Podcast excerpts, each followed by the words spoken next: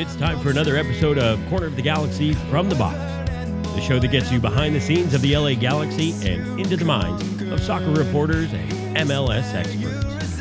Your hosts for the day are Corner of the Galaxy's Josh Guessman and LA Times soccer reporter Kevin Baxter.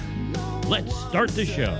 Hello, everybody. Welcome to Corner of the Galaxy from the Box on cornerofthegalaxy.com. Coming to you on Monday, January 28th. That's right, January's almost over as the LA Galaxy get ready to transition into their second week of preseason and getting ready for that first week of February, including a closed door scrimmage that comes up on February 5th. So, a bunch to get to, a bunch to talk about. Uh, going to get you updated on all your LA Galaxy news headed into this uh, this week and uh, through the weekend. And let's talk to the man who was traveling all over the place. He was in Phoenix earlier this morning, but has somehow made it back to the Panda lair in time. It's Panda himself, Mr. Kevin Baxter. Kev, thanks for uh, thanks for driving all the way from LAX and getting to your place in time, and then yelling at me for being on time.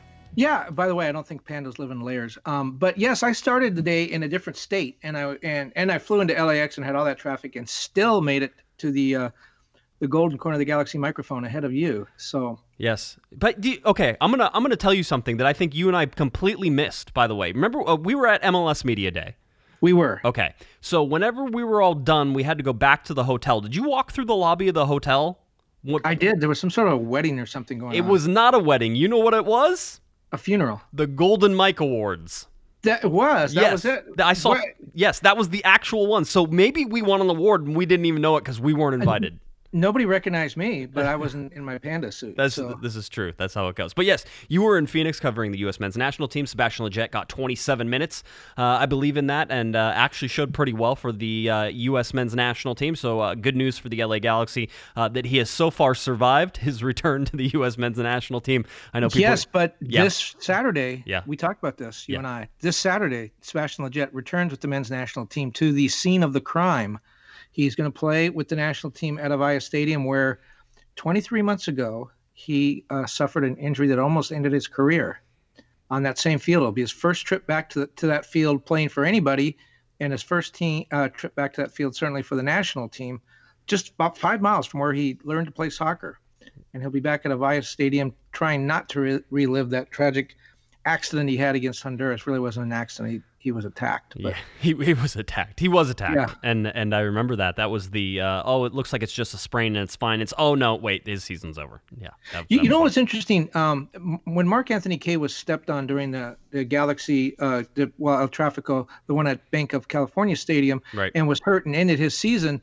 Um, he told me he was a little upset that um, you know that the, the player that did that did not apologize to him. And he said the one galaxy player who went out of his way to call him and apologize well not apologize but ask him how he was doing and, and talk to him about the injury was sebastian lletget and he was really touched by that. And i asked sebastian about it and he said yes he did. And he said because he remembered who reached out to him when he was hurt which players did and which players didn't. He said that the player from honduras that actually hurt him never never reached out to see how he was. And if you watch that it was kind of a, a pretty um, pretty dirty play, and the player never never reached out to. Uh, no, he's not going to apologize, but just to see how he was. And right. Sebastian remembered that, so Sebastian does that now whenever someone gets hurt against the Galaxy. See, I mean, that, that's just like pro moves. We talk about pro moves after you and I obviously visited uh, MLS Media Day and had some uh, fun with a certain player who shall re- yes be remain nameless. I should say, once, just for now. Once upon a time, we played in Kansas City and was a a favorite topic of the show, but shall never be mentioned again. He's he's out of that uh, at that particular one. But we talk about being professional and doing the things. We talked about Bradley Wright Phillips coming in and shaking everybody's hand.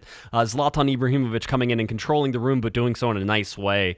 Um, you know, just just all these different things that you saw from professionals. And by the way, everybody who really came in and, and spoke with us, Kevin, for the most part, was you know the uber professional uh, whenever it came to it. And we, we still got really good quotes out of people. Bill Hamid was you know perfectly honest with us, and still was a great professional. Sat there and answered the questions and and really tried to give you the honest answers and all that stuff. And so um, you know, you just see these professionals and the things that separate different people for different things and, and how it goes. And, and one of the big things I know that everybody always talked about uh, at one point was uh, Steven Gerrard. Whenever he joined the Galaxy, he would come into every interview and shake everybody's hand. Uh, he did that in the scrums sometimes. After he got to know us for a little while, he decided shaking our hand was a bad idea.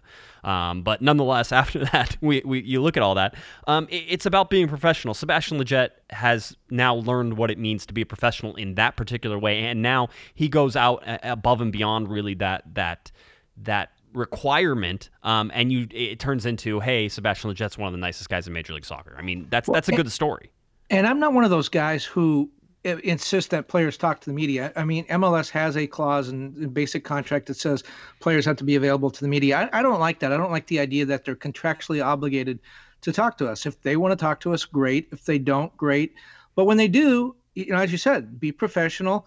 Um, if there's a dumb question, tell us it's a dumb question. I know I ask dumb questions. That's fine. I, I, am not going to get insulted if you tell me it's a dumb question, but don't ask like every question's a dumb question. Don't ignore people. Don't treat, uh, you know, people like they're less than you. I mean, that's the one big problem. Athletes in a lot of sports will do that and it, just behooves them to do the other way because here we are talking about what a great guy Sebastian Lletget is. What did he do? Did he cure cancer? You know, um, did, did he end the the government shutdown? No, he just talked to us in a nice way, yes. and now all of a sudden we're acting like he should get the Nobel Peace Prize. That's all players have to do. Just we're professionals. They're professionals we have a lot of respect for them. They should have some respect for us. But a, the idea that they bit. have to talk to us, I don't buy that. Yeah, just a little bit of respect though. We don't want them like a little bit of respect. Like they don't need to respect us a whole bunch. I mean, you know, especially not you. Um, no, I mean, I well, yeah, it, you have to earn that respect, and I clearly haven't done that yet. yeah, we're waiting. We're waiting for that. Uh, eight days into the LA Galaxy preseason, the Galaxy still going through two days, although a little bit of a shift in the schedule. We'll talk about that, uh, you know, for this second week and, and how that's different from the first week a little bit. Uh, 33 days now until the match against the Chicago Fire. Uh, 813 days since the Galaxy's last playoff game, and 1513 days since the Galaxy's last MLS Cup win. But who's but who's counting? Not me. Um, one of the things I wanted to make sure I touch on before we get too far, and it'll be quick quick. I, I, promise both of these things will be quick. Quick, but uh, but the best in the galaxy T-shirts. Um, our T-shirt sale, the first of 2019, is up there for just twenty dollars. You get to support the show. They're they're comfy. They're soft. Uh, I think it's a great design. Um, you know, you can you can support the podcast, get a cool shirt at the same time, and all that money goes directly into this podcast and helps us uh, keep the lights on, keep the mics hot, all that fun stuff. So please head on over to yes. Yes, you were no, saying. Go ahead, finish finish okay. that. Finish that. Head, head on over to cornerofthegalaxy.com. Click the shop button. Uh, you'll see a picture of the shirt on there. You go over there. It takes you to Bonfire. Uh, it's a great system. Basically, it runs a campaign for a certain amount of time. That campaign closes on February 5th, so you need to order your shirt before February 5th. Once the campaign closes, it usually takes a couple days. Then they start making and shipping out those shirts. So it's a great deal for us. We don't have to handle anything here, and you guys get a shirt pretty quickly. And again, the shirts are great. Um, the the the the design I think this time is really good. So please go do that. Kevin, you were okay. saying Okay, now before we get out of the shameless commerce department, yes. I need to say I am wearing a Corner of the Galaxy shirt right now. It has a pa- picture of a panda yes. and a picture of a duck. This new design has neither. Mm. There are is no wildlife. Yes, yes. On on this new shirt. Lowest selling T-shirt in Corner of the Galaxy history: Panda and Pato that makes it a collector's item. well, the fact that we're not doing it anymore is makes it a collector's item. That was a limited release, one time only. We may have to come up with another panda and pato shirt uh, that's, here here that's this year. That's fake news right there. There's that's, no way that cute little panda shirt did not sell. Wait, wait a minute, wait a minute. Did you say panda and pato? Panda and pato in the morning. There we go. Just wanted to I wanted to make you happy. Throw that in there. It never gets old. And by the way, speaking of patos, yes, your high school nickname was Goose. Yes. I did not know that. You have long been associated with waterfowl. Yes. And I must say, I think this is a step up. um, a duck is a much friendlier, uh, kind of cute. I mean, geese freak me out. Yes. I, I, was attacked by a goose in a park once, and geese have always uh, kind of freaked me out. I'm I'm much I'm much happier that you have evolved to a duck from a goose. Well, that all came from my last name, which is Guessman, but people pronounce it Gooseman because there's only one S, and so it's Goose. And then I'm also pilot, so then that was the whole oh, it's Top Gun, so I'm Goose. And I every, apparently nobody knows I die in that movie, so that's just not nice to do either. So anyway, that's where I came. Yes, my nickname is Goose, but I'm the pato here. Um, so I've I've grown, I've transitioned into the smaller duck, I guess. I don't know. In my old age, I'm shrinking. I, I have no idea how that works, but waterfowl for sure. Um, yeah, always or foul water in Foul. your case. Yes. Uh, one other event I want to make sure we get everybody in. I'm sure I'll touch on it once more before we close this out. But February 16th is our live show, our live event show at Taps Brewery in Tustin. They're partnering with us. They are amazing uh, to allow us to basically have this venue. We're out on the patio. It should be great as long as it doesn't rain. If it does rain, we have another place that we're going to be able to move inside. So don't worry about that. I need to reiterate this very carefully. It's a brewery. So that means it's all ages. Everybody thinks it's 21 and over, and I haven't said anything. It is all ages. It's a fam. Bring your family. Everybody is welcome. Uh, there's no age restriction on the brewery itself. They have a food truck there that sits there and basically is parked there all the time. So there will be food. Uh, there's drinks. So everybody show up. You- You're more than welcome to. Right now, we have the LA Galaxy Star Squad is scheduled to be there. Uh, more than likely, Cosmo will be scheduled to be there. We're going to have a raffle for a signed. Which L- Cosmo? Uh, I don't know. It could be New or number the old one one? or number two. Um, okay. I, I've met number two, uh, and of course I know number one. Um, so either way, I think we're going to be served well. But uh, I'm, uh, you know, fingers crossed for number one right now. I I, think. I yeah. will not be there. Yeah. I can guarantee you, I am not making a personal appearance. So anyone coming to see to see the panda, Yes, you're going to be disappointed. I'm gonna have a picture of you um, that people can take pictures with. They're gonna hold up a little Oh, picture. I think. good. I think That's maybe, good. and we're gonna try to get you on the phone. popular. And we're gonna try to get you on the phone. That's that, that's our thing. Uh, let's see. Uh, Cosmo's gonna be there, uh, or Cosmo's likely to be there. I haven't got confirmation on that yet. Uh, and then raffle for a signed Galaxy kit. Uh, all that money will go to the Galaxy Foundation. Uh, food, beer, great live show, and of course thanks to Taps Brewery in Tustin for partnering with with us on this. This will be a lot of fun. All right, to your LA Galaxy news. I think really, Kevin, let's start with the training schedule and just talk about how that has changed a little bit, and then we can go into all these other topics we need to touch on. Um, Are we done selling stuff? for now. I mean, I'll, Okay. I'll probably do it again. I'm, I'm hard up, so I'll, I'll hit it again at the end. Uh, training schedule uh, Monday, Tuesday, Wednesday, Thursday, Friday, Saturday, off Sunday. Um, that doesn't change much except that On the, the seventh day, they rested. that's that's that's that's Guillermo's rules and uh, Zlatan's rules, I guess, uh, God's rules. Uh, so it's two a days on Monday, two a days on Wednesday, two a days on Friday. But other than that, Tuesday, Wednesday, and Saturday are all single practice days. Um, so that's a little bit different than what it was. Uh, they were doing two days for most of them. I think they had Saturday wasn't a two a day and they had Sunday off. So whenever you look at it, they have scaled back the two a days just a little bit um, as they sort of lead up to the Tuesday, February 5th closed door scrimmage against uh, Vissel Kobe. Um, and so that will be uh, that will be there, and I have more information on that as well. But it's a little change in that training schedule, Kevin. Just a little twist. Well, uh, you know, the two-a-day training sessions. This is something that that uh, Guillermo's coaching staff brought with them from Boca Juniors. They used to do it there. It's always been known as very grueling sessions. It, I mean, it, a lot of players with dead legs. I've heard of players complaining about their they're just totally fatigued. Um, but the ones that I've talked to also mentioned that yes, this is really tough now, but they think it's going to benefit them during the season. It'll be interesting to see whether it does. I mean, I'm I, I'm guessing it will. How can it really hurt them unless someone gets hurt? You know, we did have a lot of hamstring issues last year. Maybe this will help with that. You know, the fitter you are, uh, it would seem to me that the less kind of muscle problems you're going to have. But the Galaxy were not. We we looked at the stats a couple weeks ago, both of us, you and I, and the Galaxy were not that bad in the second half. In fact, in the second half, and especially the last 15 minutes, they had a big advantage as far as goals uh, goals allowed and goals uh, scored. So they didn't fade in games like they did two years ago. Remember uh, uh, the the Onalfo Sigi Schmidt year? There were a lot of games the Galaxy gave up in stoppage time or in the last five minutes of the game.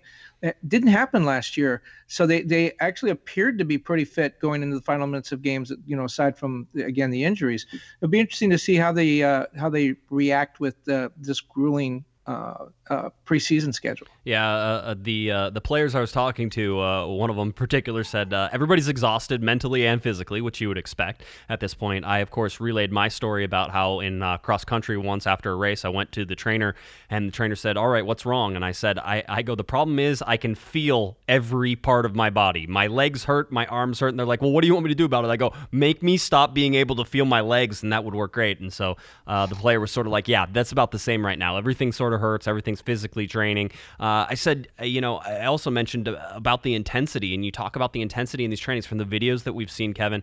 Um, you know, of the training and and sort of how these guys are going about things. There seems to be this hunger, this intensity, this drive, this this willingness to compete that Guillermo Barros um, you know, his brother Gustavo, uh, everybody there, Dominic Kinnear, have sort of instilled in this group and sort of have have have made this group look like they're hungrier, at least so far, early, early, early in this preseason. And uh, the player responded, "Hey, listen, new coach. Every spot is up for grabs. Uh, if you think anybody's going to go easy in any of these training sessions, you're crazy, basically." Um, well, which, which I I'm think so is a great, I'm, great take. I'm so glad you brought up cross country because it uh, gives me a segue into into uh, some shameless promotion of myself. I, I, was a college distance runner and, and ran the 10K and, and marathon, and that's that's important because you know some midfielders will run as much as a 10k during a game. So that's a 10k in 90 minutes with a lot of starting and stopping.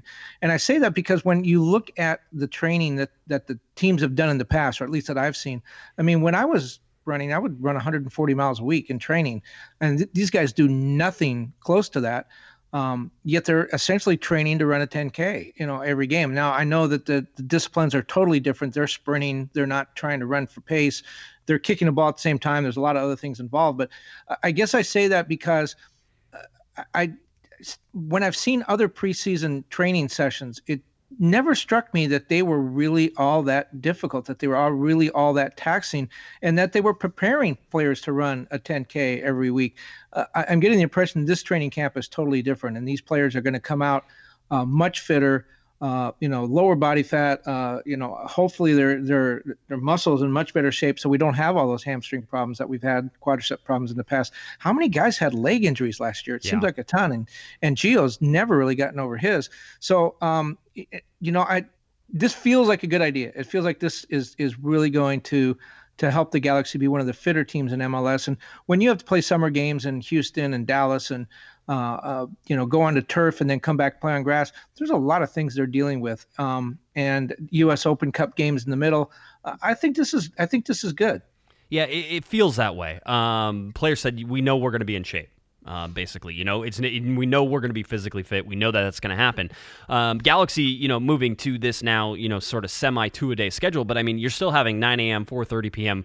Uh, practices. Uh, you're still getting that rest time in between, so they're still sort of building that team camaraderie uh, at these different uh, places. Uh, I think they're at a hotel, so that you know the recovery that they're doing in between the two a days is there, and they're able to you know start recovering, and then they also get to hang out with each other. So you you have to imagine that all this is going to pay pay off um, as the Galaxy continue, you know, towards this preseason. And then Kevin shifting over to now you go into closed door scrimmage, the the one with uh, Vissel Kobe, um, and the Galaxy did just sort of uh, announce, and it, it, was announced through to season ticket holders at least, um, that this closed door scrimmage will now be uh, quote unquote open to select fans, people who buy tickets for this special event, and basically it's the ability to watch a closed door scrimmage. Um, and it's also, and they're they're highlighting this, it's also uh, a chance to get autographs and photos and, and do a meet and greet with uh, Andres Iniesta, uh, David Villa, and Lucas Podolski. So you have those three that Kevin, I think you reported, will not play in that game because there's another game either later that night or or fairly fairly rapidly uh, soon after this closed door scrimmage, right? Yeah. So the closed door scrimmage, the door is now ajar jar. Yeah, some people. Yeah, I'm told that they that uh, the three World Cup uh, champions will not play in that game. There was another game that night. However, comma, um, it's interesting that they're going to appear at that game because if the idea is to give them the morning off, so they they're going to play in the night game and not going to play in the day game, why have them there? Right. It makes me kind of wonder whether or not they might play. I mean, uh, if I'm Vissel Kobe and I got three guys uh, in their mid to late 30s uh, who are the you know the core of the team and the, the, reason I'm here, you know, the reason their team is here in Southern California. Um, don't make them go to a game they're not going to play. If they're right. going to, you know, don't make them make a personal appearance at a game they're not going to play in, especially if when they have a game that night. So um, that's what I was told. It, it's interesting when you look at uh, when Vissel Kobe decided it wanted to come here and it wanted to set up a series of games what I was originally told is, and this is before te Kloese came and, and before, uh, you know, Barros Schelotto came and a lot of the personnel has changed. But when they were arranging that tour, they were told, uh, the Galaxy told them they had, had no interest in having any part to do with this tour. They didn't want to play them. They didn't think that the, the whole idea of playing it friendly against uh, those kind of players at that time of year and then in that time, the time of their preparation was a good idea. So they said no. Then uh, LAFC stepped up and said, "Yeah, we'll play them, and we'll play them at Banc of California Stadium, and we'll play them in the first game, and we'll sell tickets to that." And it, you know, LAFC did a pretty good job of promoting it, and then Orange County Soccer Club got involved, and they promoted the rest of the tour. All of a sudden, the Galaxy, from what I'm told, the Galaxy called promoters and said, "Hey, we want a piece of this. We want to be part of this." Um, by that time, the tour was entirely set, so they did add this other game the morning of, of a game, so it is a closed door scrimmage. I don't know if the Galaxy, how many of the top players the Galaxy will use.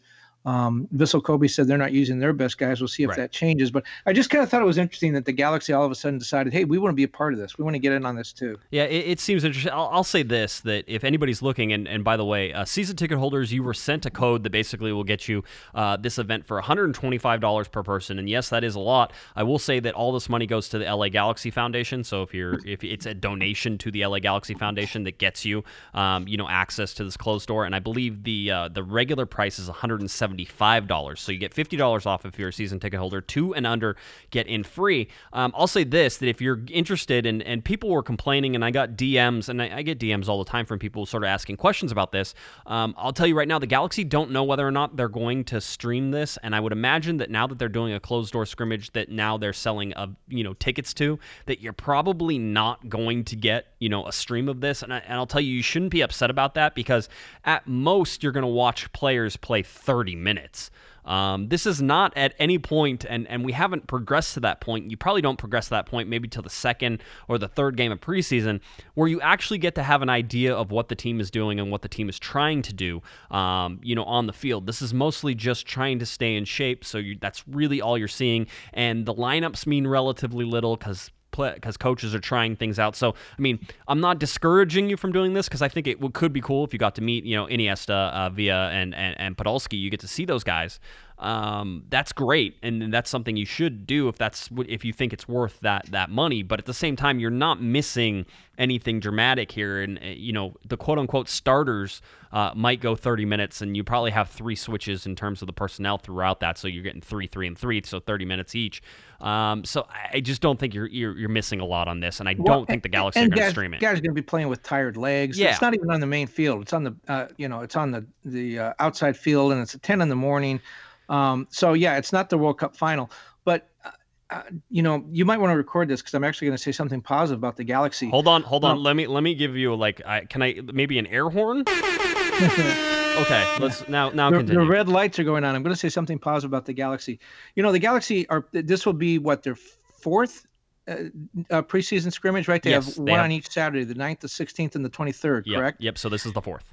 And all of them are open to the public. Two of them at uh, Dignity Health Sports Park. That's going to take a while. Good job. Um, anyway, if you're a, a fan or a soccer fan or someone that just wants to see a game and you're bored on a Saturday, you can go to any of those games. One, the middle one is at the Orange County Great Park, a fantastic facility. If you haven't been there, you should go. That one's that one's season ticket holders only. So just Okay. FYI. But I mean, technically, if you're a season ticket holder, you have access to that game. It's still an open game, but And the know, other two are open as well. the other two are completely oh. open. To anybody, and Yes. then and then there's the closed door scrimmage where Yes. you have to have a lot of money and know somebody. I, I- I say that only because in juxtaposition with a lot of other MLS teams, I mean, like San Jose right now, they're training in Cancun. Columbus, or rather Colorado and Toronto and some other Seattle is here. You know, a lot of these teams are not going to play at all, or scrimmage at all, or do anything in front of their home fans. You know, the Galaxy stayed home. I know they've gone on the road before, but they've stayed home. They're playing their games at home for the most part. They're making them accessible to everybody. When you look at the other Southern California team, LAFC, they've already played one closed door scrimmage, closed to the media and to fan and to fans. They play Vissel Kobe at Banc of California Stadium. Anybody can go to that game. Then they have a, a closed door scrimmage with Columbus, no no uh, public admission. They have a closed door scrimmage with Atlanta, no public admission. They have San Jose closed, no public admission. Then they have a game with Vancouver. All of these at their main stadium. That and then they have a game with Vancouver that's open to season ticket members only. So if you're someone in Southern California and say, hey, uh, maybe I want to go see this LAFC or I want to see a soccer game, but I work downtown, I can't get out to uh, Carson or I can't get out to Orange County, whatever it is, you can't buy a ticket to any of these games. It, it- the fans cannot get in to sample this team that they've been told so much about. And again, we talk about all those other teams that are actually in Southern California, Right. not even in their home market. So the air horn again, please, because the Galaxy are actually making themselves accessible to their fans in the preseason. I think all teams should do that, and I don't understand why pe- why teams miss this opportunity to build fans uh, in, in in a big time of the year. These are where you sample it and decide if you're going to be a fan during the season. This is the time a lot of people make those decisions, and if there's no access to the team, how can you do that? There we go. I'm sure we caused somebody to crash their car into something. Yeah, now I'm going back to normal. Yeah, I was gonna say I wanted to put bookend it so that way people didn't think the niceness continued outside of the two air horn. In between No. brackets, like quotation marks. In between the air horns is good things. Outside of it now is back to normal, Kevin.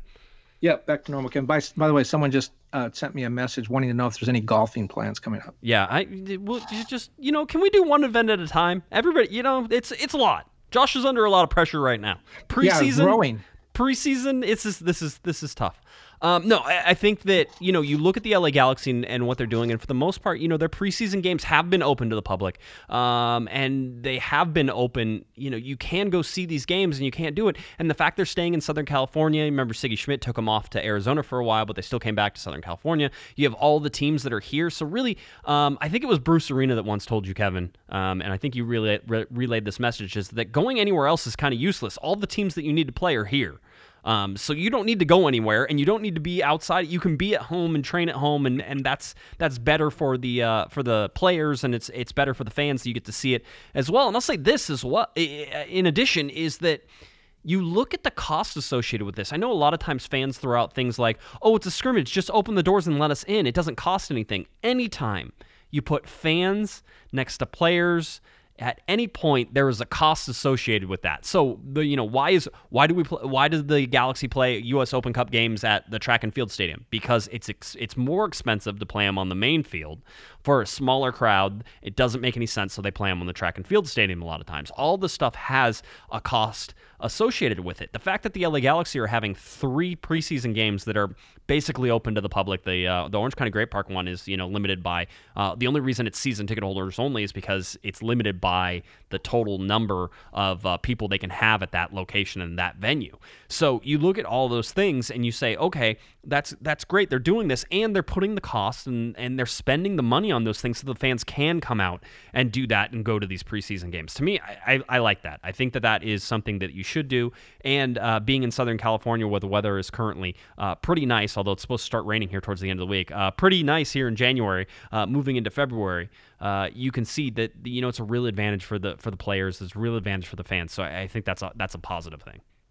And the players get to stay home, sleep in their own beds. I mean, I know they're going to the hotel in the middle of the day, and, and that's actually kind of a stroke of genius by the coaching staff because the players get to go home and be with their families and sleep in their own bed at night. But during the day, they are kind of sequestered, so they do build that that th- there's that bonding. I know one of the reasons that a lot of teams do go on the road, San Jose again and Cancun for some reason, um, other teams here in Southern California, they do that because they want they want to take away the distractions of the families and and, of uh, other things that you do when you go home, and they want the players to focus on building camaraderie with one another. This, for the most part, this team is the same team that was here last year. That camaraderie has already been built, but spending the whole day together, going to the hotel between training, I think that does help. Uh, uh, unite the team in, in ways that wouldn't happen if everyone just went their own way after training. Yeah, um, you know, it, I was also told that this particular technical uh, staff, uh, Barros Schelotto, Gustavo, the twins as they're called on the uh, Boca Juniors Confidencial, um, you know, these guys are keeping the players on a very, very strict schedule. Um, that everything is planned out, that they're supposed to be places at certain times, and that there's no there's no room for wiggle, um, no wiggle room, as they say wi- no room for wiggle. That was that was Shakespearean almost. Um, but no, whenever you see it, it's just it's very regimented right now, and that uh, that's going to remain through the entire preseason, and it'll probably remain throughout the season. It seems like these guys are being drilled on when they're supposed to be places, what they're supposed to be doing, how they're supposed to do it, in what intensity, and, and how they go about that. So I, I think you know, in terms of a coach coming in and immediately understanding the challenge that he has, I think Guillermo Barros Schelotto has done that. He has understood the challenge that is there. He's been talking about how they need to find a sense of who they are and how they play. That all makes sense to me. That's that's perfectly fine. But the guy is coming in, Kevin, with a technical staff that he's fairly used to outside of Dominic Kinnear coming in. Um, he's got, you know, his physio, uh, uh, Valdecantos is here, um, you know, drilling these guys on a regular basis and, and putting them through HE double hockey sticks. Um, so he's doing all this stuff. You're seeing the LA Galaxy, and he is grabbing the organization by the throat right now and really controlling what's happening. And, and I think that's what you expect from a manager you bring in that needs to clean up and reform an underperforming program right now. Right, and I think Dominic Kinnear, you mentioned him um, before you um, unfortunately used HE double hockey sticks, but you mentioned Dominic Kinnear. You know, I think his role on the staff is basically to be the the, the tutor uh, of MLS. You know, Guillermo Barros Schelotto has been away for uh, eight years. Uh, I bet you there are less than a half dozen, less than a dozen for sure, players that were in the league then that are still uh, you know, important parts of their team now. So Dominic Kinnear is the one. He's he's probably going to be the chief advanced scout, if you will. He, will be the guy that said, "Hey, we we got to play this way against this team. This guy's really good. Watch out, this guy, you know, can use either foot." Uh, some of those little things that may not be obvious to the coaching staff when they try to devise a game plan. I think that that is what his role is going to be, and I think the Galaxy did a great job in making sure Dominic was on the staff to provide that kind of intelligence. Yeah, it's a it's an interesting mix. I think it's a, it could be a, a successful, and especially with Dennis te Kloese there as well, and and certainly pulling some strings that we've seen so far. Um, you know, in this Kevin, and, and, and sort of taking a look. But we, you know, you reported over the weekend. Was that on Saturday? Yeah, I think it was. On, it was. It was on Saturday. You reported on Saturday that uh, Uriel Antuna has signed with the LA Galaxy. This is something that basically got broadcast over social media with, I believe, his girlfriend putting pictures out of it. Um, but it was it, we, you were able to confirm that uh, he has signed that that is official, um, and or at least it's signed. Uh, official would be the LA Galaxy actually announcing it, Kevin. And so far, we haven't seen anything on that. Yeah, my confirmation actually was it'll be made official Monday. Well, today is Monday. It's I'm staring at my computer here. It says 6:06 p.m. Still nothing official. And, and we also know that Diego Polenta is uh, supposedly in Southern California right now. If not, he's in a plane on his way here. Yes. Um, and he apparently needs to have a physical before his contract is signed. Now, that's a week late. I was told that he would be in Southern California on the 19th uh, and was expected to be in uniform um, for the start of training uh, that Monday. He is he was not. It's now a week later. He still uh, is. Well, he's arrived now. He still hasn't gone through training that we know of. Um, I wonder a little bit about this because uh, the Galaxy, you know, Antuna, the, the pictures are out there. Who's whoever sent them out? They're right. they're out there that the guy signed uh, last week, and now we're three days later, and he's been training. He was there uh, from one of the first training sessions. I know he was there uh, last Wednesday when I went out. I saw him there, so he's been training. Polenta is now in Southern California. It, it, I just think the Galaxy have a real opportunity. People are excited about these guys. It, it is pretty much the same team as last year. There's there's not anyone, you know, you get excited about Zlatan coming back with the new contract, but this is a chance to, to, to sort of build a little bit and build some interest and some excitement. And when you know you have pictures of the guy signing the contract, and four days later, three days later, the Galaxy still hasn't confirmed it. Right. And then the other guy, they won't talk about him. Everyone wants to know about Polenta. I mean, he's a legit guy, and you know, a left-footed center back, it's kind of a rare thing. Um, you know, comes and understands uh, Schelotto's uh, you know formations and and uh, his, his strategies, philosophy, what he wants to do. This is a big hire the, the Galaxy will tell you. Well, the guy I don't know what the Galaxy will tell you, but one thing I do know the Galaxy likes to do is they like to stage manage a lot of these signings. The one thing they do is they wait until the physicals are done. No other sport does that. The Dodgers will tell you we've signed Bryce Harper and uh, you know pending the physical, but they'll tell you they'll allow you to run with it. They'll allow you to write about it. They'll allow fans to get excited about it. They don't wait until the guy has gone through the physical, been signed for his uniform, found a house, and done all those things. Right. The Galaxy try to stage manage this stuff, and what happens is if I if you were to tell me right now that Antuna signed I would tell you, I already knew that. Yes. And I think the Galaxy shoot themselves in the foot. By the time this stuff comes out, everybody already knows it, and the chance for excitement is gone. Yeah, I mean, we we get that a lot, and, and you and I always smile a little bit. And, You know, it's it's sort of our job is to make it whenever the Galaxy, I guess, officially announce some of this stuff. Kevin, we we we always smile whenever people are like, "Yeah, we knew about that a month ago." Um, so you know, that's that's some of that. I guess you can credit to us. Um, if I don't mind patting myself on the back while I pat, pat you on the back as well. Um, but at the same time, I mean, this stuff seems like it, it should. Ha- we all saw the pictures. The guy was signing a contract. Everybody knows what that means. That's it. That's over. If you have a signature on a piece of paper, everything is done. Um, there's nothing else that you can do. You have signed that player, and so you know with uh, with Antuna that, that he's been training and that he's signed and that it's done, and there's still no official announcement. That's I, I guess it just is what it is. Um, I, I agree with you though. It kills a lot of the excitement. There's excitement that you could build off of if you're the Galaxy, where you have that initial report of it being done. You put that tweet out, Kevin. It comes out, and then you know six hours later or on Monday you know, the Galaxy can say, yeah, we've signed him. And then that continues that excitement. You draw it out too far, and it's like the MLS Cup playoffs, Kevin. There's a break in between that you need that everybody sort of forgot about. And oh, wait, you, you still have to play an MLS Cup? Nobody's paying attention anymore. Um, well, yeah, and, and what the Galaxy did in the past, and and again, yes, I am a big uh, big fan of Bruce Arena, and I like the way things were done in the Bruce Arena era. So shoot me. But I remember with Bruce Arena, you were able to get information, um, sometimes from Bruce, sometimes from somebody else about what the team was doing. You could re- get it confirmed, you could report it. And then when the player got to town, remember with Ashley Cole and, and Van Damme, they had the press conference. They had one with Nigel de Jong. And so what you did is you had the reports in the press that you know maybe a tweet that uh, they were close to a deal. Then you had the story that they signed, and then they had the press conference, and then you got to ask them any questions you want, and they live streamed the press conference, and that was kind of a it was a, a, a you know a, a step ladder to to build attention from the original reports to the confirmation to here they are in the flesh answering your questions.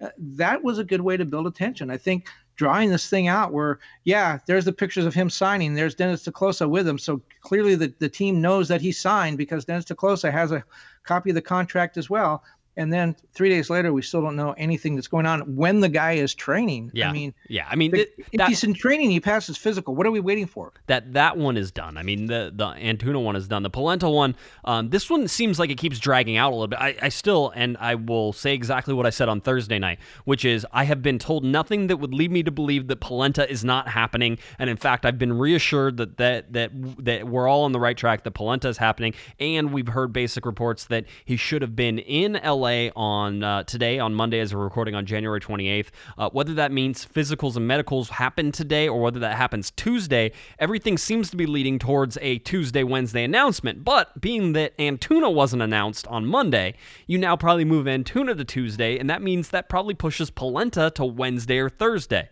Um, I don't know how linked they, those two announcements are, but you're probably not going to make both of those announcements in the same day. And and what does this matter for the team? I mean, it, if Polenta's here this week and starts training, he'll be ready for the opener. Right. Um, so there's no re. There, I mean, there's no bad news here. It's not like, oh God, they took a two weeks to get this done, and now the guy's not going to be able to play. No, everything is good. There's, as I, as far as I know, uh, until someone tells me differently, there's nothing. There's no bad news here. There's not like we're investigating Watergate. It's just this you. is all good news. Yeah, it's just you and I complaining. Really, that's. I think. I think that's what this comes down to. Is you and I being like, come on just we we we we work really hard to set this stuff up, and then you know it makes us sort of look like, oh well, we don't. Kevin, you don't know what you're talking about because they didn't announce it today. You know, yeah, it was the same. You know, with uh, te Kloese was working at StubHub Center. Who's still a StubHub Center yeah. there, and I could say that. Yeah, he was working at the facility before he was officially announced as being hired. He w- we got reports from him watching some of the youth games, and and he was out there. Um, but the Galaxy kept saying he's not signed yet. It's not official. He's not signed yet. He's there. Yeah. Let us know. Let us tell people. Everyone is wondering what's going on. This is a big deal. It, it, um, it is. It was the same with with Schelotto. You know, he was he was everything was done a couple days before it was announced. You and I did break it a couple days early, um, but for the, the the masses, you know, the the Galaxy did not confirm it until days after the guy was already here. Why? I, I the secrecy. The, one of the things the Galaxy will say is um, when you ask them about that, don't worry, no one knows about this. It's not going to leak out. Well, when a guy signs a contract, there's a lot of people involved. His family's involved, his extended family's involved, the agent is involved, the team that didn't get him uh, is involved. So it's the idea that the, you know these things are done in a phone booth and there's only two people in there.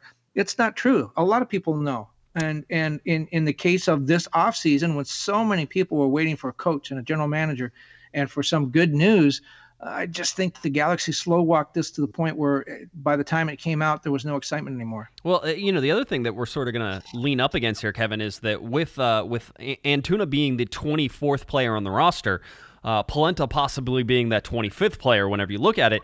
The LA Galaxy are approaching their sort of max number of players here. So the other signings, getting these out of the way, transitioning away from these to be like, oh, okay, Um, these are done. You can set those aside. What's next? Allowing the fan base to sort of focus on what's next. What's still missing from these?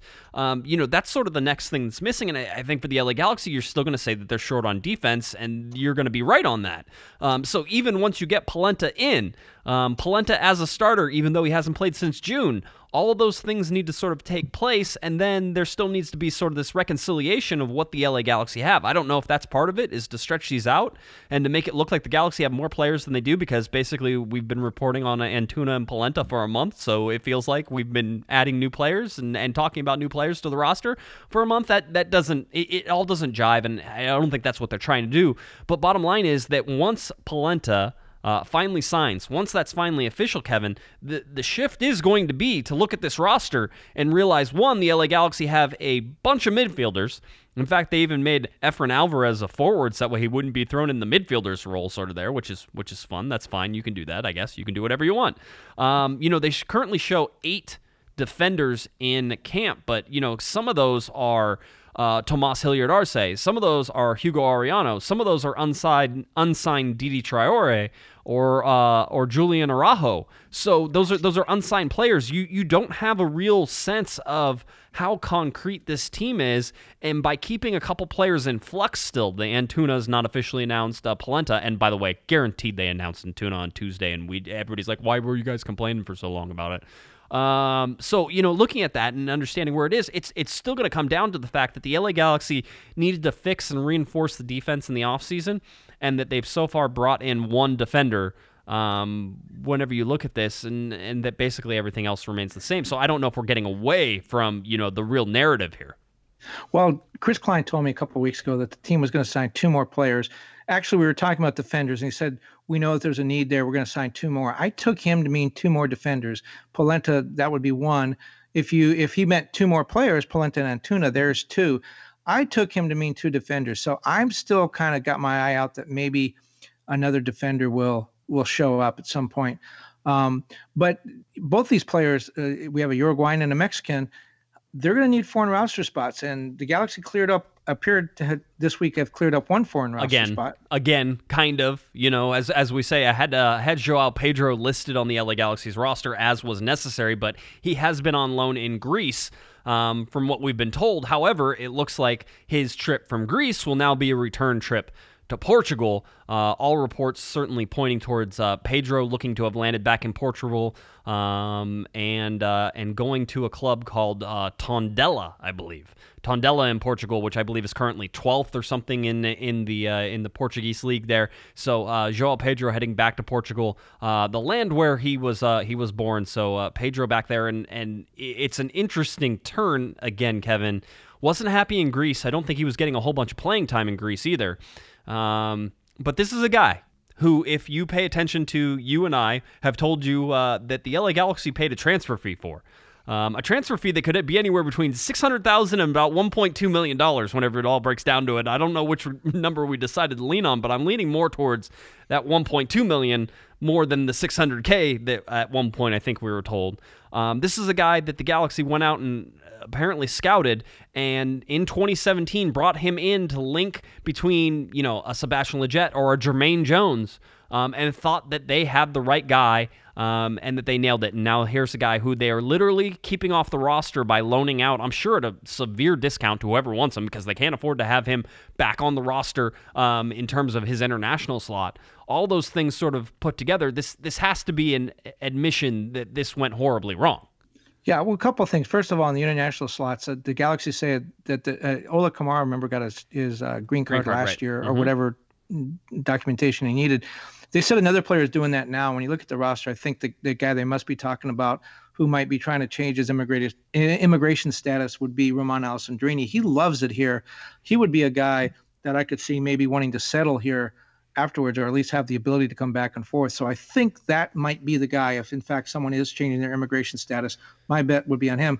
But when you talk about João Pedro, if people think back to when he was signed, and they signed him and Alessandrini, uh, that was at the start of the Onalfo era when they were going cheap and young, and uh, you know they had just gotten burned with with Robbie Keane and Steven Gerrard, and they were trying to move on from that, and they decided to go in the other direction. Um, João Pedro, they were so happy when they got him. They thought that they had really landed somebody, and they, they, they were looking at a couple of other midfielders. There was one guy that was in in Holland. Um, that he actually was so sure that he was coming that he went on uh, the Fox TV affiliate in Holland and announced he was on his way to the Galaxy in a post game interview.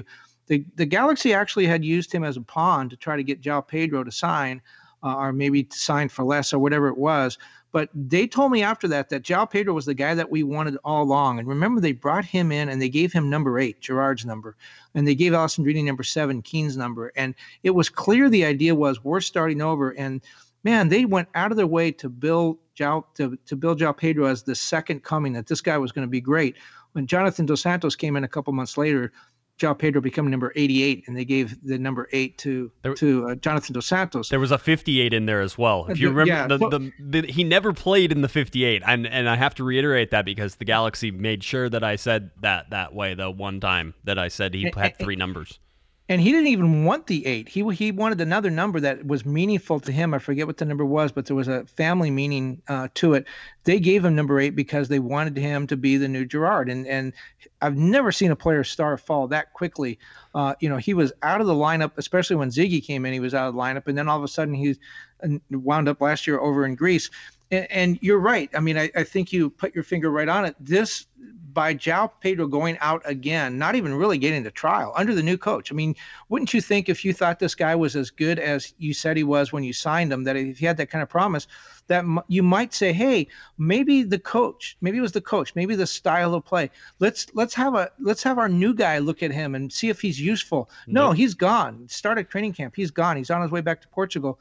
That's an admission to me that the previous scouting staff got this one wrong and got it wrong in such a big way that they don't even want this guy training with them anymore. Um, they're going to fulfill the contract and use him on loan and try to get something out of him, uh, something of value. But he's not part of the team today. He's not part of the team going forward. Um, his, his, you know, they have to move him because uh, the the foreign player spot is more important and more valuable than the player.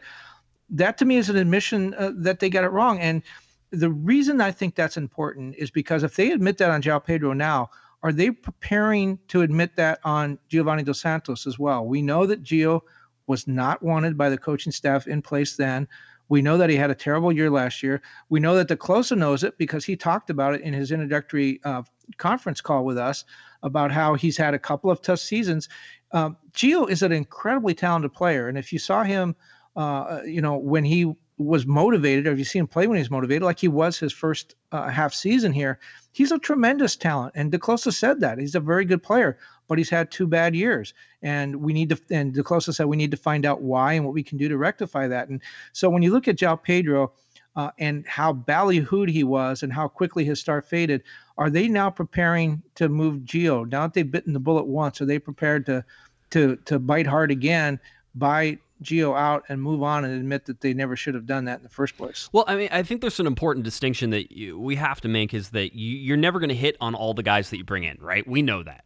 Um, you know that it's it's a percentage game, but you also know that your percentage probably should have been higher than what it was. Whenever you go out, you get guys like Giovanni Dos Santos, um, you get guys like Joao Pedro. I'm going to read you some of the quotes that actually came in, in, in my piece on Joao Pedro whenever he signed, and we had talked specifically with Chris Klein um, about this. Uh, this is Chris Klein speaking. He says, "We knew that with the players departing, we needed the number six. We needed the guy that could play in the middle, play with Jermaine Jones, possibly play with Sebastian Lletget, that could give us the youthful energy that we." We need. Uh, he fit that mold, and he fit that mold at a price point and age that made him very attractive to us. We couldn't be more excited about what he's going to bring to the club. Uh, Klein went on and, uh, to talk about this, and he talked about how you know it was actually a pretty exhaustive search in terms of trying to find Joao Pedro. Uh, this is Klein, and he says we've continuously ramped up our scouting system, and Pete and his group and Jovan Kirovski have spent an incredible amount of time away from here scouting and talking and looking for players. So that was sort of the uh, the incoming Joao Pedro script that was uh, that was put out. They really built him up, Kevin. They they did, and and you're right to say that. You know, if if you're batting 50%, you're probably doing really well. Um, you look at a guy like Jelle Van Damme. Here's a guy that was a hit and a miss. His yep. first season it was tremendous. The second season not so much. He was distracted. A lot of personal things going on. Um, you would have to say the first season, you know, they did really well. The second season, they, they you know, they got rid of him in, in mid-season when they were struggling. So what does that tell you? Gio maybe fits the same thing. I mean, I think his first season and a half, let's give him that, the first season and a half, he was very valuable. Led the team in scoring his first full year. Um, the team didn't necessarily win a lot with him. They didn't win an MLS Cup, um, and he didn't prove to to be the the marketing muscle that they really thought he would be. Getting out in the community, that just wasn't his thing. But for a season and a half, he was good, and for two seasons, he he wasn't so good. So is that a hit or a miss? I mean, again, it's kind of 50-50. Uh, I I don't think there's really anything that João Pedro did that would make you th- that would put those words from Chris Klein in, in any kind of context other than I got that one wrong. No, and, and, and I agree with you. I mean, yeah, I mean, it has to be, and it's just it's the fact that it was built up. It was the fact that it was like, hey, look at us, look at how good we are. Um, we're gonna be fine after Bruce Arena. We're doing things differently. We're doing all sorts of stuff. We we got this nailed. So you know, you guys should stop worrying because there was a lot of worry about all that um, in terms of you know what was going to happen now that Bruce Arena was gone, and and this was you know trying to build up a system that you know says that oh hey you know we had we have the, a really good scouting. It, eh, bottom line is we know that the Galaxy you know don't ha- didn't have a good scouting thing, and Sigi Schmidt and now Dennis te Kloese have all been tasked with actually building a scouting system for the LA Galaxy. So it was just it was trying to really paper over some of the issues that they had and the fact that with Joao Pedro, with the amount of money they spent, um, and you know all these other things and the different things that come into it, you look at what they've been doing now, and granted, they're doing what they need to do, is moving him around. Uh, LA Galaxy currently, with Joao Pedro on the roster, have eight uh, international slots. Now, one of those guys is Giovanni Dos Santos, who we don't know about his future, as you were talking about, Kevin. Will the Galaxy buy him out? The other one is Joao Pedro, so you really have six. So you can bring in uh, a guy like Antuna. Uh, Antuna gives you right now, if you take away Joao Pedro, gives you uh, seven international spots, and then you could bring in Polenta, which will give you eight, and eight is the total number the Galaxy have right now, unless they trade for another one. So you're, you're right on the edge in terms of where you're going to be able to to go with these. But if you get rid of somebody like Giovanni Dos Santos. If somebody gets a green card, um, you know, like Romain Alessandrini we were talking about, or Zlatan Ibrahimovic, right? Because he's going to get a green card and, and, stay in the United States as well. Yeah, sometimes it has to do with uh, length of time in the in the country as well. Um, well, God doesn't need documentation, he, so Zlatan's free. He can do whatever he wants. He can do what he doesn't count for anything, uh, not for international slots or designated player spots apparently either. Um, so, however that goes, um, you know, you're going to see the LA Galaxy currently right at that that bubble at eight, um, but with the movement we're expecting, I think you could actually find the LA Galaxy might even be under one by the time they start the season uh, if things go away. And again, I, I, said that with Polenta, that would be 25 players on the roster, but Joao Pedro is off that roster, so that's 24. Um, Giovanni Dos Santos, if they keep, if they get rid of him or they get rid of anybody else, then you're back down to 23 again. So I mean, there's you don't have to go a long way to sort of see that the Galaxy both have some flexibility and have no flexibility at the same time, Kevin, and that a, a more signings in terms of defense, or maybe if you're the Galaxy, Kevin, you're not going to put yourself in the same situation you did last year, which was not have any flexibility during the summer. Uh, maybe you're going to swallow and, and sort of hold on to one of those international slots so that way you can do something at summer and actually make your team better. As we saw last year, MLS clubs made their teams better during the summer. The LA Galaxy stayed the same. Uh, well, Pato, you made a rare good point, a rare good point for you. Um, when you talk about the international slots, yes, they were locked in in a lot of different ways, but they need to be Gumby like flexible um, with those international slots. And the reason they do is because there's two transfer windows during the season, and when you have te Kloese and and and Schelotto who have promised to mine their uh, contacts in Latin America and to really dig into the Latin American market to get players up there, uh, you know, you don't put it past them to to land somebody in May and to land somebody in August, and both those guys. Um, have again deep context. They're very persuasive. They have a lot of clout. Uh, in in the case of te Kloese in Mexico and, and Schelotto in all of Latin America, if they go to somebody who's maybe a little unhappy or out of a job in May or August, uh, my guess, my bet would be that those guys would come here if the Galaxy can afford them and they need to keep. Uh, I think they need to keep an international slot or maybe even two open for that because some of these deals may come together pretty quickly and you can't necessarily do all the heavy lifting that you need to do to make that happen. So you know, if if they get down under the international slot number and have maybe one open and then a, a way to create another one, whether it be a green card or something else, uh, you know, I think the Galaxy have to be thinking that way. Yeah, and uh, again, we'll, we'll see how it all sort of plays out, but I, I think it, it, it could be interesting to see how the Galaxy sort of uh, continue to shape this roster, and we're going to see by the start of the season, by that March second start against the Chicago Fire, you know what it means for the Galaxy, where they're short, and whether or not we think they're going to address anything before that main transfer window opens or if you go into the summertime um, as well. So, uh, all that stuff, the roster compliance in terms of the four DPs we've been telling you probably is right at the end of February. It's certainly before the start of the first game. Um, and so, it's probably that last day in February, February 28th. Um, so, about a month from now, uh, if you figure. Uh, so, all those things will, will sort of come to a, to a, to a head uh, before we get out of there. All right. What, what I yeah. think they need, you know, where I would look is I think the Galaxy need help at outside back. Mm-hmm. Um, if for depth of nothing else, I mean, I think they can start four guys in the back line right now. It may not be a great starting lineup, but they need some help to, and some depth at outside back, especially. And then I think. Uh, I think they need some help at goalkeeper. Uh, uh, Bingham is going to start. He's clearly the guy that's going to start. But you know, I think that the Galaxy did not do well last year without having Bingham a little uncomfortable in his job, looking over his shoulder. I think competition really brings out the best. You know, I know that's an old cliche, and I'm surprised you haven't used it since you love cliches so much. But the idea that if Bingham is having to to play for his starting spot every week.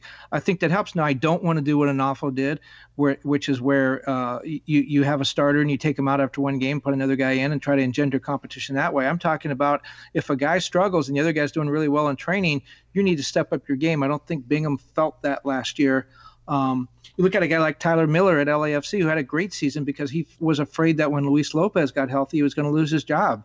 Um, I, think David Bingham could use a little bit of urgency in trying to keep his job too. So I think the Galaxy need. I know they brought in a couple goalkeepers already, but uh, they really need to engender some competition for that spot. And then again, I would I would look for them to add an outside back. Yeah, I, I think they're short on forwards as well, and it's just more depth than anything else. Uh, Zlatan, Ola Kamara, Chris Pontius, Efrain Alvarez listed as that. Pontius plays midfield. Uh, you could bring, I guess, Alessandrini up to play forward. You could bring Bradford Jamieson up to bring forward. We saw Ima Boateng playing forward uh, last year as well, but those are all sort of out of position stuff. You don't have an Ari Lassiter anymore, which, uh, despite what you want to say about Ari Lassiter, he, he, was a body that was able to fill in, in in that forward position. So the Galaxy don't have much depth up there, especially when you realize that you know two of those guys are certainly starting, and I would say that Chris Pontius even has a good chance of starting, just not at the forward position. So well, well where you where you need that depth at forward is that the games on turf. Uh, you know when Zlatan can't play or when his 38 year old body just not going to allow him to go out there. I think 37 now. I think he'll be 38 by the end of the year.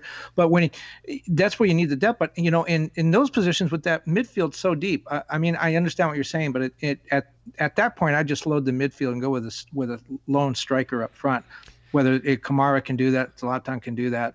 Um, you know, I think that might be one way around it. I'm not, I'm not saying that they don't need uh, some help at forward. But I, I think the back line right now is should be the area of emphasis. You can you can work with the, the players they have up front. I mean, I can make the argument that you need two defenders, that you need uh, another starter, and you need another depth piece just to really start the season. And you probably need another defender outside of that that's probably pushing for some of that stuff. So you could, I, I if you if you told me that the LA Galaxy are going to sign three defenders, Polenta being one, and they were going to get two more, I would say yeah, that seems about right. I, I wouldn't have any problems with that. Two for sure.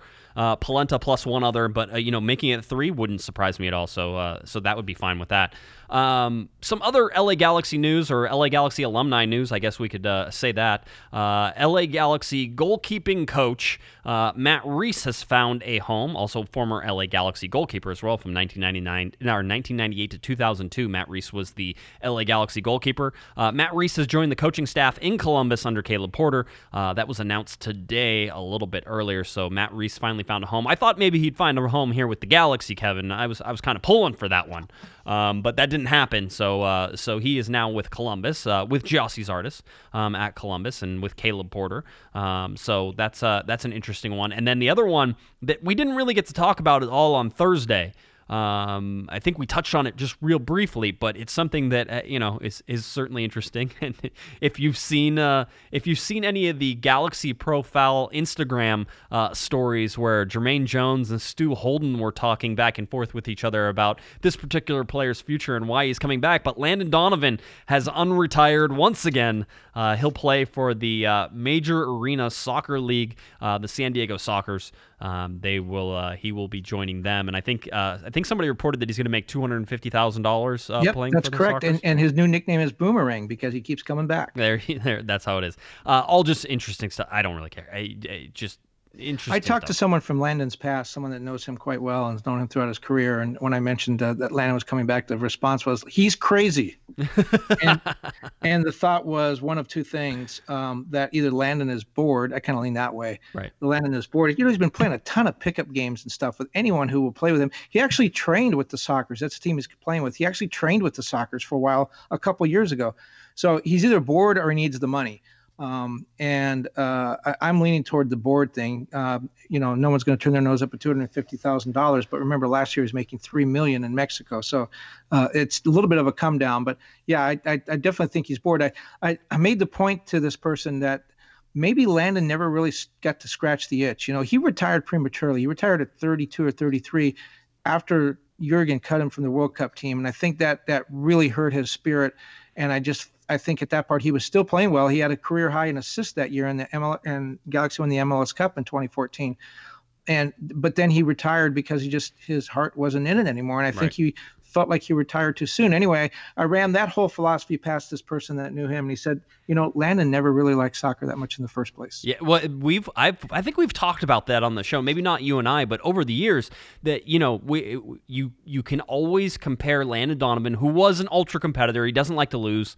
Um, that's not the thing. But whenever you compare him to somebody like Robbie Keane, Robbie Keane needed to play soccer, needs to play soccer. The fact that he's coaching now um, is only because he can't play soccer anymore, and you always knew that that's how it was going to go. Where Landon never needed to play soccer. That was never his his need um, or his want. Um, he played it because he was really good at it. He played it because he was, you know, had world class talent at it. But uh, the drive to have to play because there's some like, uh, you know, to, to sort of use what you were saying, Kevin, an itch that he has to scratch would be, I, I think, would be false. Knowing him for as long as I have, whenever I was covering the team, it just, it just never seemed that way. He was able to walk away, and whether or not he goes back to the soccer is because he's bored, and, and I certainly think that that's something to it. Um, whether he just misses and realizes that you know being part of a team uh, is important, or if he was like me, which is why I played pickup soccer whenever I finally was out of college and did. I just needed to kick people on a regular basis and for it to be legal.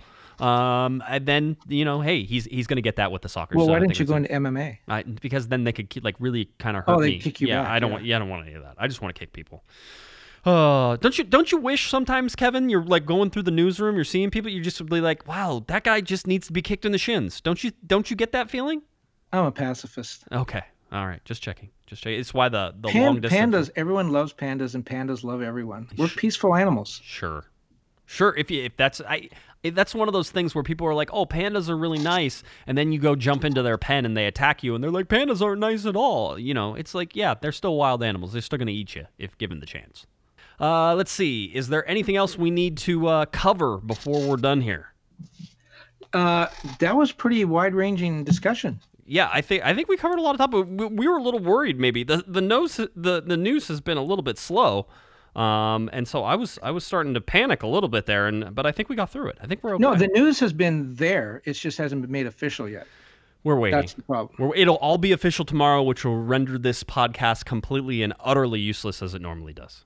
Yes, that's right. It's not the first time it's happened. That's how it goes. All right. Uh, once again, uh, Best in Galaxy t-shirts. Head on over to cornerofthegalaxy.com. Click that shop button. Twenty dollars gets you your Best in Galaxy shirt, and all the proceeds go here to keep the lights on. Make sure everyone knows there's no panda or pato on that shirt. No panda or pato on that shirt. They'll be disappointed. They, I'm sure they will be. Uh, they can see what it looks like. I doubt they'll be disappointed. Uh, and then, of course, we have our live show coming up on February 16th at Taps in Tustin. Make sure you're there for that as well. We're going to have a bunch of fun there before the LA Galaxy take on the Vancouver Whitecaps at 5 p.m. at the Orange County Great Park. So, nice little pregame for you. You get some beer, get some food. Uh, all ages, bring the family. We hope to see everybody there. Yes. Why is it called the Great Park, by the way? I mean, I've been there. I love it. I would say a pretty good park, above average park, really nice park, but great. I don't know. Hey, hey, you know, it has a long way before it's going to be great. All right. Yeah, That's, I think I, superlatives. you gotta, gotta You got to dial that back. They're they're dressing for the job they want, not the job they have, Kevin. Okay, Right? I'll take that. All right, that's how it goes. All right. Orange County, pretty good park.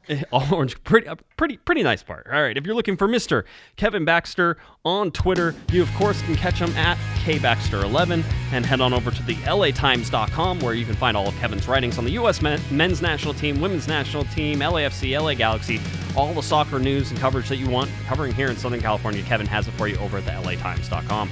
All right, if you're uh, looking for me on Twitter, at jguesman, J G U E S M A N, and at Galaxy Podcast. And of course, don't forget, head on over to cornerofthegalaxy.com. Our podcasts, our shows, our articles, our events, our t shirts are all right there. Cornerofthegalaxy.com. Help us out there. We appreciate it. Scarves still for sale up there as well. All right, for Mr. Kevin the Panda Baxter, I'm Josh Pato Guesman, and you've been listening to Corner of the Galaxy from the box on cornerofthegalaxy.com. Have a great one, everybody.